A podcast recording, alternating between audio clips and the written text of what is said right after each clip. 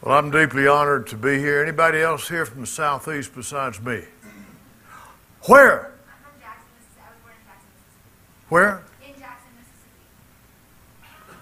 I know it right here, bio now. I'm going to have to come down and give you a hug, young lady. You're from Jackson, my hometown. Good night alive. Where, Jackson? Where? I don't, I don't, my parents are both native Californians, so they only live there like Oh, I see. Okay. That is amazing, isn't it? Where are you from, sir? Morgan City, Brashear, I can't hear with your mask on. Louisiana. Louisiana. Oh! I took my granddaughters, my grandbabies, my, my daughter, my grandbabies to Disneyland Friday. And we saw all these LSU. I had my Mississippi State cap on. You know, the LSU people come up to me, we chat. I said, Well, I hope y'all do good tomorrow, which was yesterday. they didn't do very good. They got beat 38 to 27 by UCLA. But anyway, it was a, I got to watch part of the game. It was a very interesting game. Now, let's get back to the Word of God. That's what we're here for, and it is an honor and a blessing to be here with y'all. I'll tell you that for sure. But you are absolutely right. Uh, whenever I hear somebody say, yes, ma'am, or yes, sir, I ask them, where are you from? And they are from the South are either there in the military or Christian, or maybe a combination of the three. But that is an unusual thing. Just as a suggestion, y'all might want to start thinking about saying yes or no, sir, yes, ma'am, and no, ma'am. It's very polite very courteous, very respectful thing. But that's up to you. That's the way I do it. At 74, I'm not going to change, okay? But that's not what we're here about. I'd like for you to turn in your Bibles with me to the book of Luke chapter 9, verses 23 and 24. Now, let me tell you kind of what I do. As I read through this, I have I ask different ones of y'all to stand up and read the scripture because I like for y'all to get involved when I teach or preach or something of that nature. So, who would like to stand up and read Luke 9, 23 and 24 out of your English Bible? Anybody? Go for it, young lady. What is your name? Ashley. Wow, that was the name of my fourth daughter who was killed. God bless you, hon. Go for it.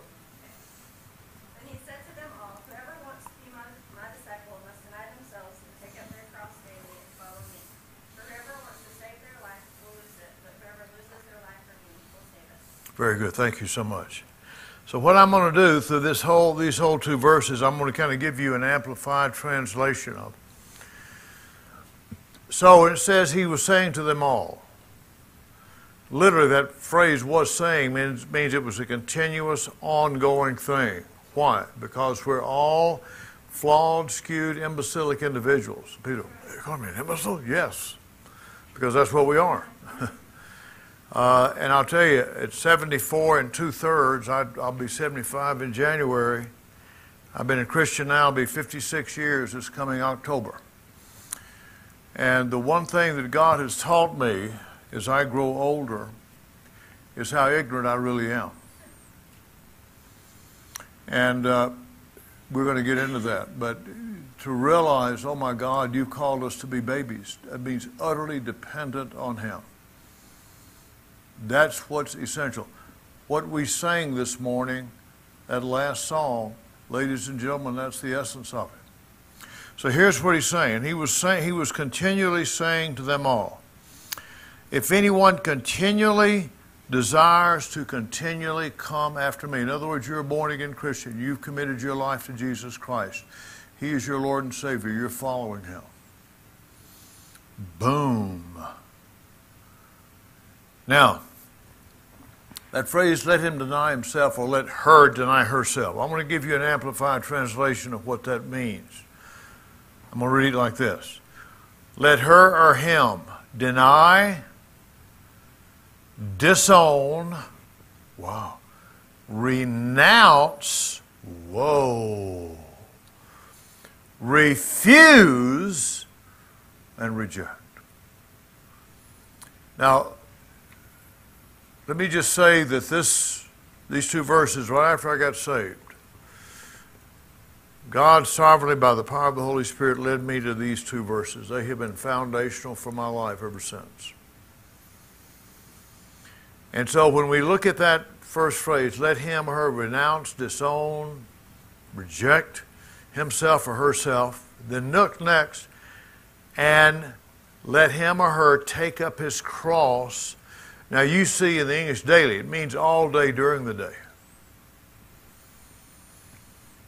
And what it's really saying is that in each and every instance where your carnality, because listen, even though we're, we're born again, what we sing up there, the only hope we have is the imputed, that's a big $5 word. What does that mean? That means the righteousness that Jesus put in us with, from himself by the power of the Holy Spirit coming in. We don't have anything else to point to.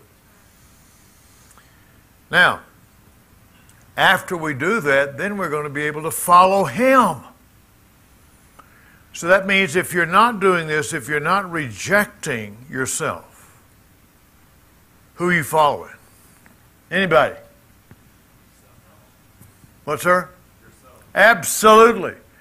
And folks, let me tell you something. We're very flawed and skewed people.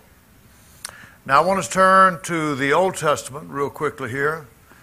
Turn to the book of Genesis, chapter 6 there, and verse 5. Let me get there, hold on. Genesis 6 5. Who would like to read that? Anybody? We had a, a young lady. Let's have a let's have a young man stand up, or an old man, or whoever. Come on, guys. There you go. Very good. And your name, sir? Josh. All right, Josh. Go for it, brother. Genesis 6 5. The Lord saw that the wickedness of man was great in the earth, and that every intention of the thoughts of his heart was only evil continually. Thank you, sir. I'm going to give you an amplified translation. And the Lord saw that great. The English says the evil was great. Literally, the word great is first. Isn't that amazing? And the Lord saw that great was the evil of man on the earth. And some of the formation of his thoughts were bad. Is that what it says? What does it say? Every. Now, this word there literally means the formation before you're even cognizant of your thoughts. Is that incredible or what? So, every formation of the thoughts of his heart, and this is literally only evil all the day. The first thing the Holy Spirit does, John 16, 8 through 11, just write that down if you're interested. In leading us to a saving faith in Christ, what is the first thing the Holy Spirit points out to us? Anybody? Three letter word, begins with an S, ends with an N. Sin. he points out to us our sin. Because aside from that, we think we're God. Now, I didn't, we didn't really read that this morning, but we're going to do it now. I feel like it'd be important. Let's turn to, to uh, Genesis 3 real quick.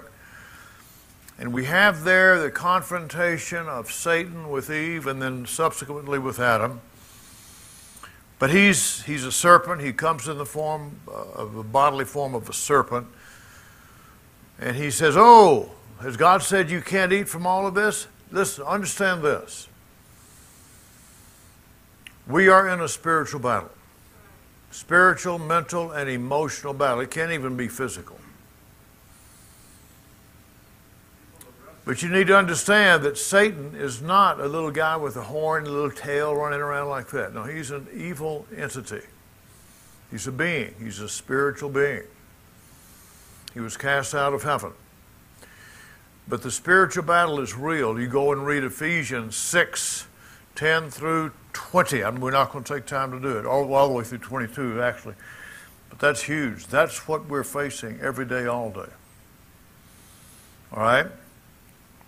And so he said, Has God said you can't? Oh, no, we can eat from, we just can't eat from that middle one, the one, the tree of knowledge of good and evil, because if we do, we'll die. Oh, my lands. Someone stand up and read Genesis 3, 4 through 7, please. Who'd like to do that? We had a guy, another, another lady, young lady, who wants to do that. Our old lady, our older lady, put it that way. oh, good, go for it.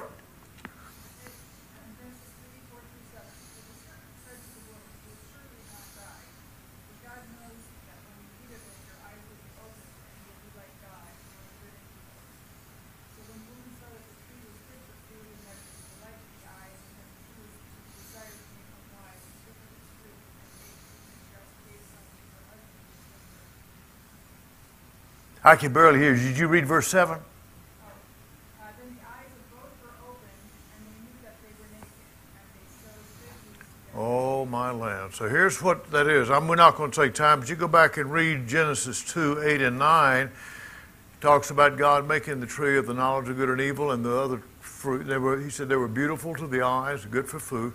But he said, told Adam, if you eat of that tree of knowledge of good and evil, you will die unequivocally. Now, you look here in verse 4, and Satan said, uh, the serpent said to the woman, You will not die. In the English, you read that real clearly. When God spoke to Adam there in Genesis 2, uh, 15 and 16, he says, To die you will die. It's a very emphatic formation.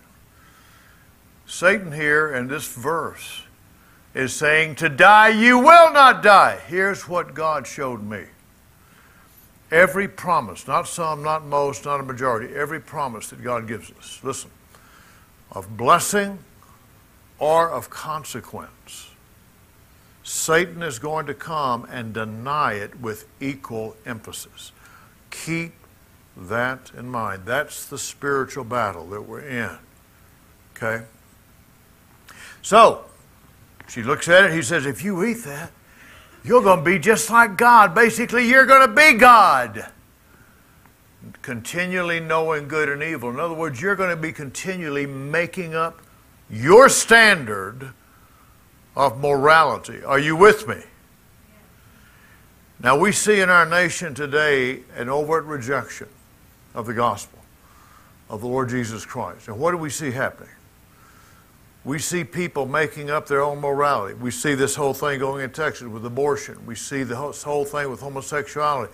I have a dear friend of mine. We played ball together in high school, and, and I went to Mississippi State. He was a couple years behind me. Went to Ole Miss. And y'all remember Archie Manning? How many of you remember him?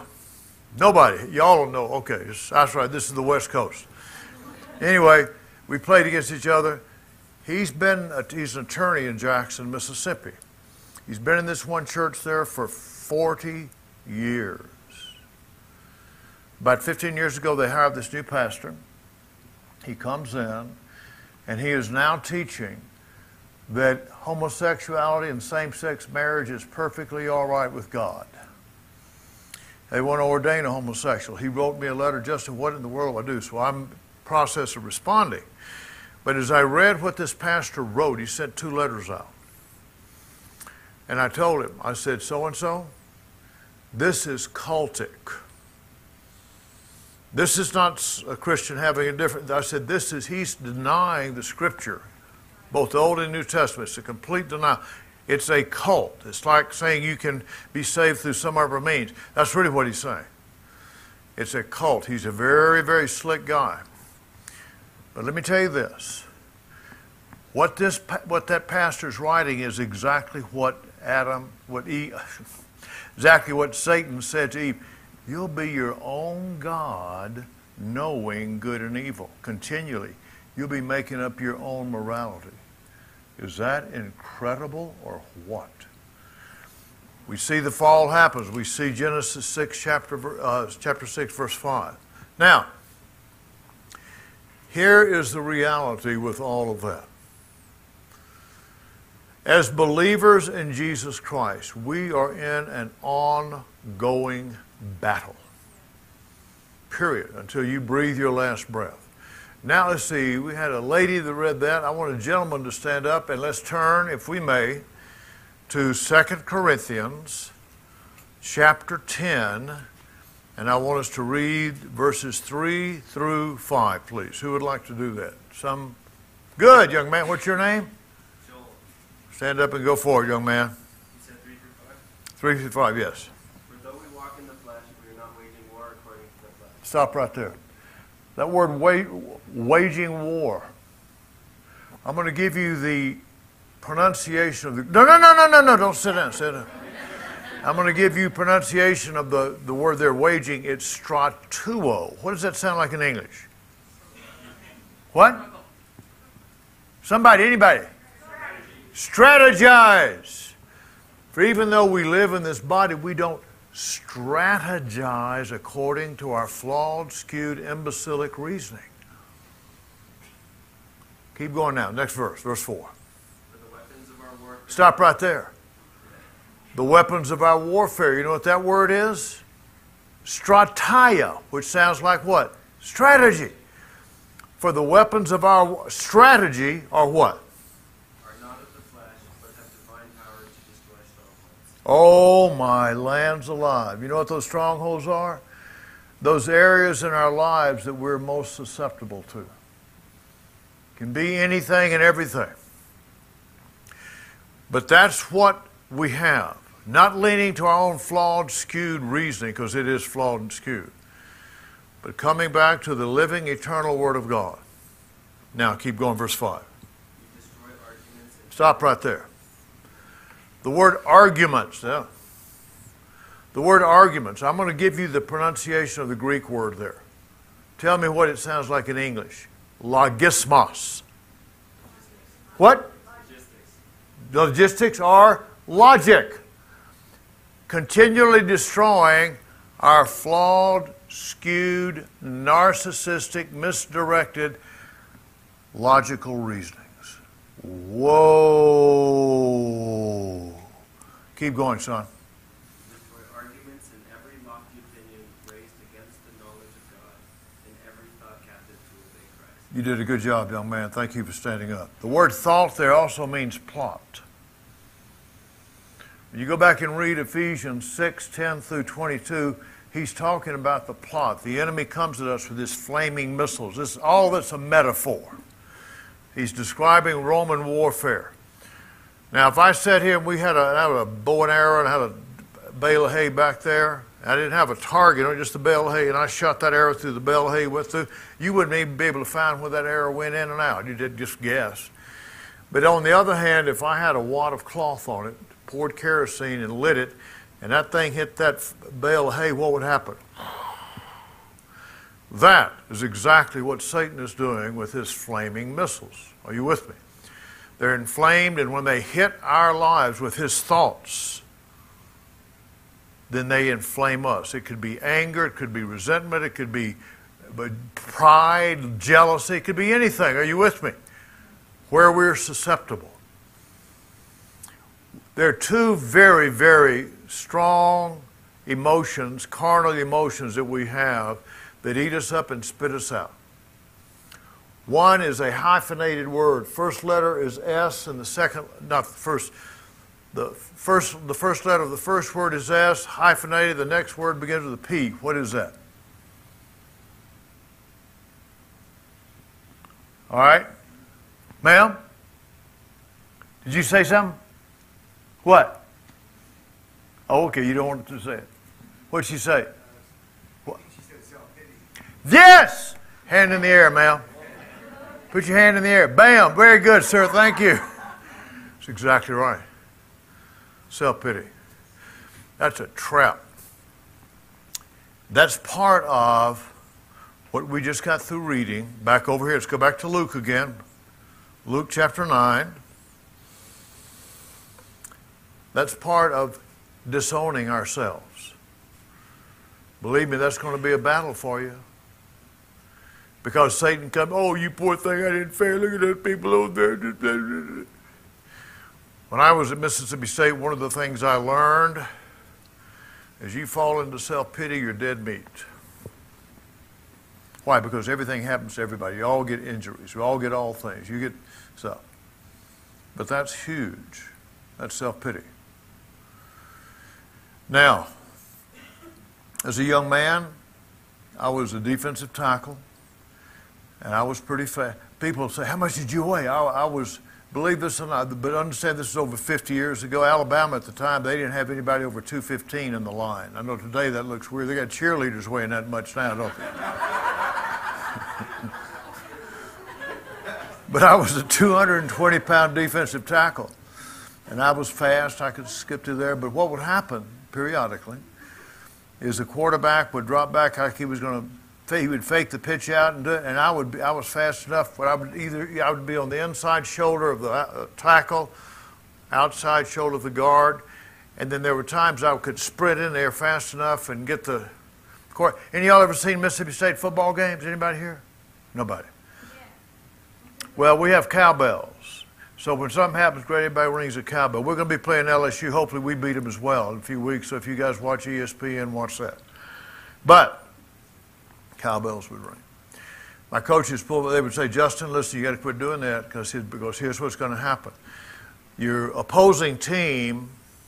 They get the films of your previous games and they watch them and they watch what each player does and how you do it. They're going to watch you, and he said they're going to pull something off. They, they're going to fake with you coming in there, and they're going, okay, coach, I would stop, then I'd go right back to it because it worked. I can't get it. I can't. We played this one team three times. I did that. That quarterback faked it out. They, he threw it back to this other guy. There was a hole big enough you could drive a truck through three times. Almost scored a touchdown. He pulled me out the game, set me on the sideline. That was Saturday night. We went back home, flew back home. Sunday was a light day, but not for me. He had me on shoulder pads, hitting the bag. Monday was a semi-light day, but not for me. It was hard, hard. Tuesday and Wednesday were the really hard days, and they were really, really hard for me. And I was saying, "Oh, it's isn't fair. It's isn't fair. Look, I saw so and so do that. I saw so and so do that." And then God had me sovereignly read Hebrews chapter 12, verses 4 through 11. We're not going to take time to go through it now, but it's about God's discipline of His children and how He scourges us. Does that sound like fun? Any of you guys here play football? No. Oh my goodness, okay. Well, I don't know what other hard things to think of, but uh, anyway. Anybody here been in martial arts at all? Anybody? Nobody. Okay. Uh, it was really painful what he put me through. And you come to verse 11 there, it says, No discipline of the Lord is pleasant, but painful. But afterwards, it yields the peaceful fruit of God's righteousness in us. And that's what happened with me. And I saw that and I said, Oh my God, it's not about me. It's about you, Lord, doing, it's about me doing what the team needs to be done that we can win the game. The following week, we ended up playing LSU down in Baton Rouge. And sure enough, that guard pulled, which typically I would have run in there, and you could see me going, Whoop! and I stopped. And this is what the coach said. He laughed. He turned, stopped the film. He said, Pain is a great teacher, isn't she, Justin? And I said, Yes, sir. but let me just tell you this God disciplines us because He loves us, because we are flawed, skewed people. Now, I want to show you what the Bible has to say about that. We already read that every thought is perverted. We read here in 2 uh, Corinthians. But I'd like for us now to turn back, if we may, to the book of Proverbs, chapter 3. Actually, before we do that, let's go look let's look at chapter 16, verse 18. Ooh. So let's see. I forget the sequence now. A guy. Oh, you read. Okay, now we need a young lady who wants to read. Good. Go for it. What is your name, sweetheart? Okay, good. Stand up and read, sweetheart, if you would, please. Verse chapter 16, verse 18. Pride goes before destruction, and a haughty spirit before a fall. That word destruction means being shattered. Thank you, sweet angel. That means being shattered. In martial arts, I've been in it for many years, we teach what's called mass attack, how to defend yourself. That means if you got three or four more people coming at you, you act like you're Timmy timid. Oh, I'm sorry, I don't want to. Because you get out and defend, boy, you know, they can come at you. you to, oh. Uh, and typically what'll happen, they, they'll either leave you alone or the guy who thinks he's the tough guy will come, yeah, you know, push you around. And that's kind of what we focus on. And we say, You wait, oh, I'm sorry, oh, I'm sorry. And the next time he comes, he's not suspecting anything. Then we, we told, show him what to do. Basically, you leave him on the ground, blood coming out of his face, and you scream and yell, and other people run. Let me tell you something. That's the way Satan does us. He comes, oh, you don't have to do what God says. It's going to be okay. You know this. Oh, look, these other people. Oh, it's not going to be. Just go ahead and do whatever you want to do. Or you don't have to. You can't. You think God can help you? God can't help you. You, you you're just crazy. You need to go do it yourself. He's coming at you in fear that you can't wait on God. And he's coming at you in pride and the other way. Well, you can do better than what God says. You don't need to know that. Am I right? Stand up one more time, sweet angel, and read this verse one more time. Proverbs 16, 18. Everybody listen, read it as loud as you can. I want everybody to hear it. Pride goes before destruction. Stop. Pride goes before being utterly shattered. And a haughty spirit before a fall. Woo! That fall means you're basically, you have nothing underneath you. Boom. Thank you, Dorothy. Is that incredible or what?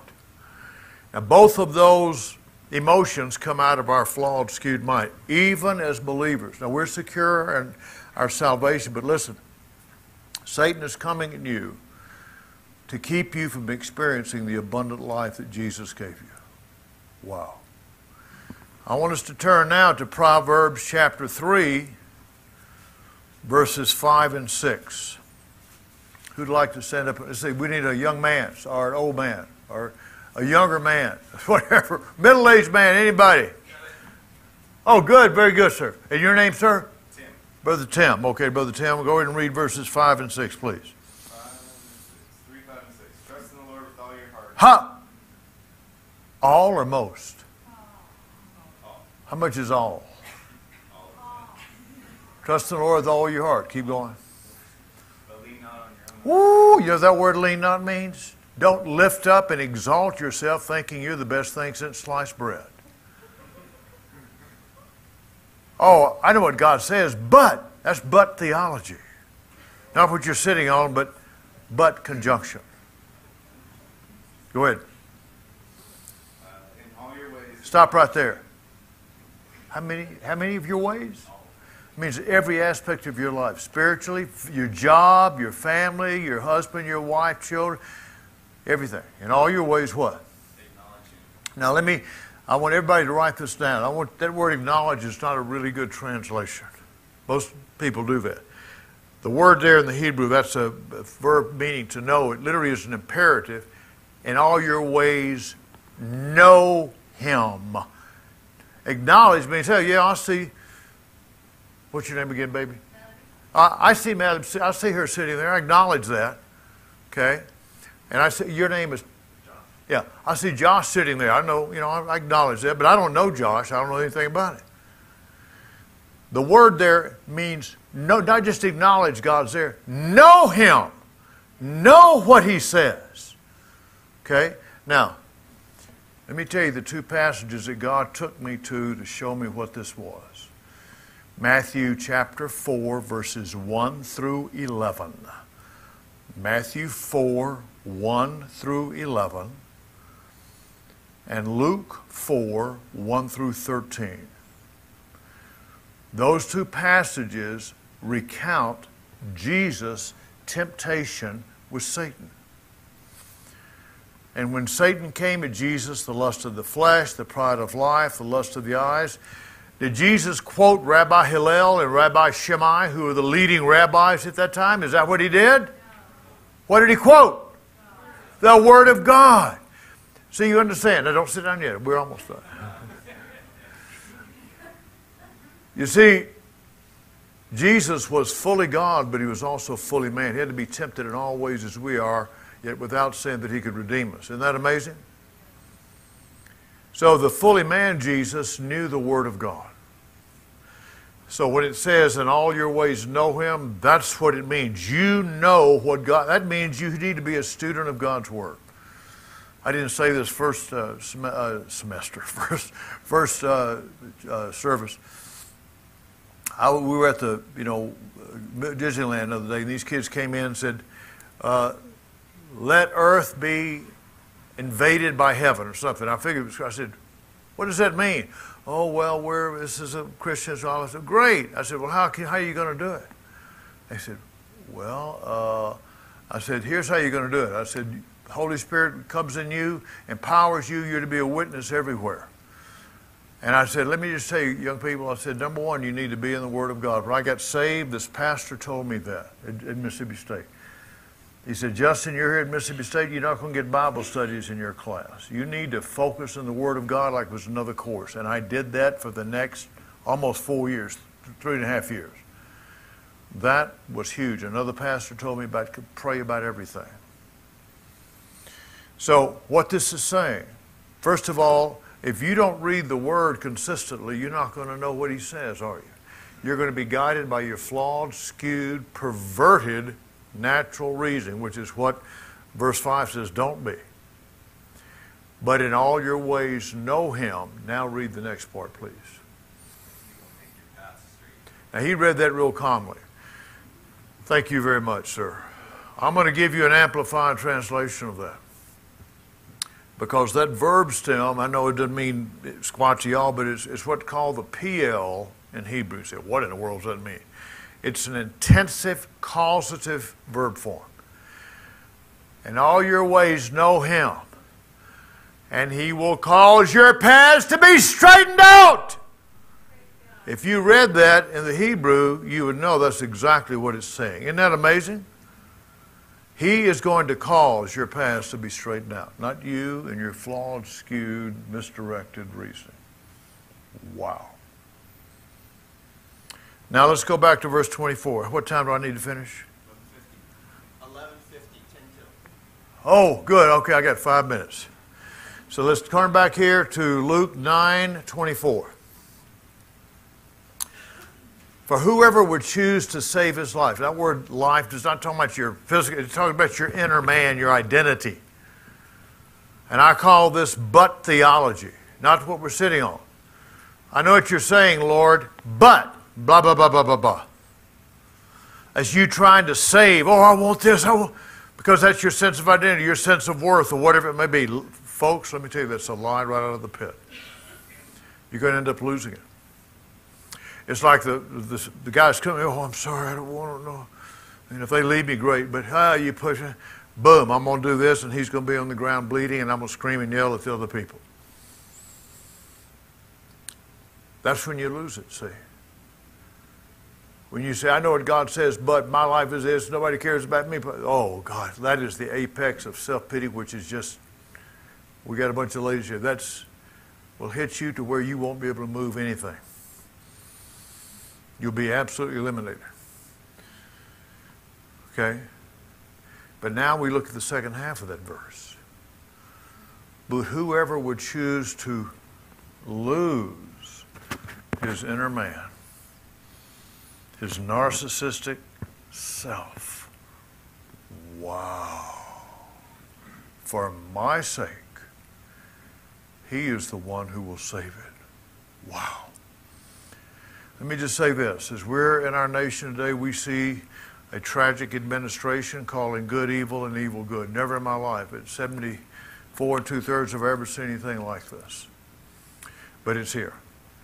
Now you can grab quit it, or you can say, Lord, I'm going to stand and fight to the death. And I don't mean just metaphorically, I mean literally. That's what God's called us to do. And these, oh, these songs that they sang, My Lands, ladies and gentlemen, that is the essence of our worship. And that's where we need to be. So, uh, I don't know how many of you here are believers or not. I have no idea. But I'm gonna, I didn't do it first service. I'm going to do this prayer. Just bow our heads, please. Romans 10:13 says, "Whoever calls upon the name of the Lord shall be saved." If you're here and you've never invited Jesus Christ into your life to be your Lord and Savior, I want you to pray this with me right now. Dear Lord Jesus, I know that I'm a sinner. I know that I failed you. But I'm asking you, O oh Lord, to come into my life, to save me, to forgive me, and to cleanse me. And I thank you for doing that, Lord, in Jesus' name. Romans 10:13 says, "Whoever calls on the name of the Lord will be saved." He's done it. For those of you who are here believers today, and you're struggling with things in your life, I want you to pray this prayer with me. Dear Lord Jesus, thank you for saving me. And I choose by the power of your Holy Spirit to surrender all day during the day and bringing every narcissistic carnal thought in obedience to you. And I just pray this in Jesus' name. Amen.